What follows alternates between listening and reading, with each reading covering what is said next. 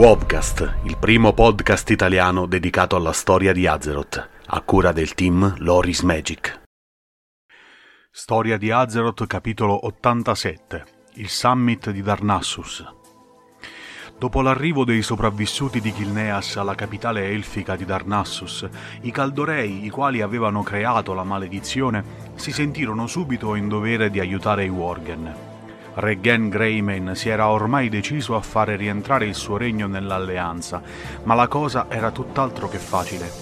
La reintroduzione di Gilneas sarebbe dovuta infatti essere approvata da tutti gli altri membri della fazione blu. Per questo motivo, gli Elfi della Notte, guidati adesso oltre che da Tyrande, anche da Malfurion Stormrage, il quale si era destato dal sogno di Smeraldo, convocarono un summit nella propria capitale. Gen diede la sua parola al Malfurion che avrebbe fatto di tutto per dare la sua migliore impressione ai sovrani dell'alleanza. Così quando Gen Greyman fece la sua presentazione al banchetto di benvenuto, egli ammise subito ai rappresentanti dell'alleanza che la costruzione del colossale muro che aveva isolato il suo regno era stato un errore e ringraziò i presenti di aver concesso una seconda possibilità a Gilneas. I sovrani dell'alleanza sembrarono generalmente accettare le scuse di Greyman e il banchetto ebbe inizio in un clima conviviale. Eppure, la situazione divenne tesa con l'arrivo dell'ultimo sovrano, il più importante, re Varian Vryn di Stormwind. Mentre Gen stava raccontando le storie delle sue vittorie contro l'Orda durante il banchetto, infatti, Varian arrivò e iniziò a prendere in giro Gen, il re di Stormwind insultò Gilneas, insinuando che il suo popolo fosse composto da patetici codardi e deboli, che non avevano smosso un dito quando il flagello aveva distrutto Lordaeron durante la Terza Guerra.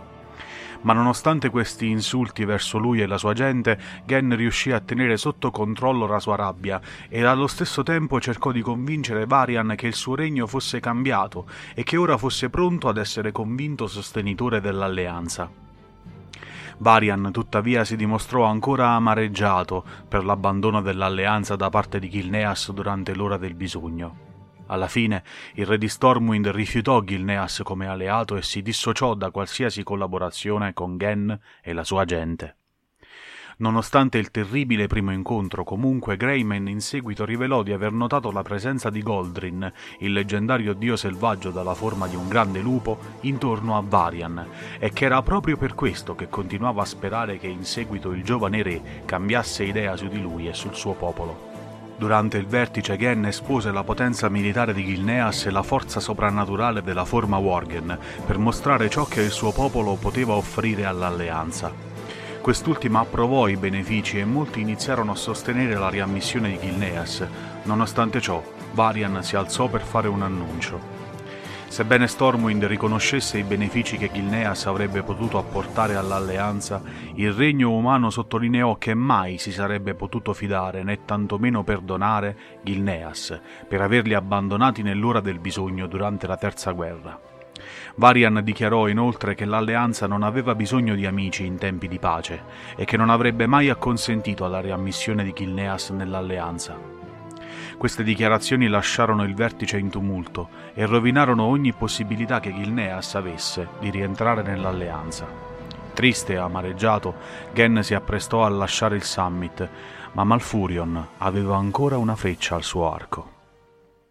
Grazie per l'ascolto. Trovi un nuovo episodio ogni mercoledì e venerdì sul nostro canale YouTube e ogni giovedì il podcast settimanale di storia su Spreaker e Spotify. Se ti piace il nostro lavoro e vuoi supportarci gratuitamente e rimanere sempre aggiornato sui nostri contenuti, basta un clic. Iscriviti ai nostri canali, attiva le notifiche e vieni a trovarci su Facebook, Instagram e sul nostro canale Telegram. Trovi tutti i link in descrizione. Alla prossima!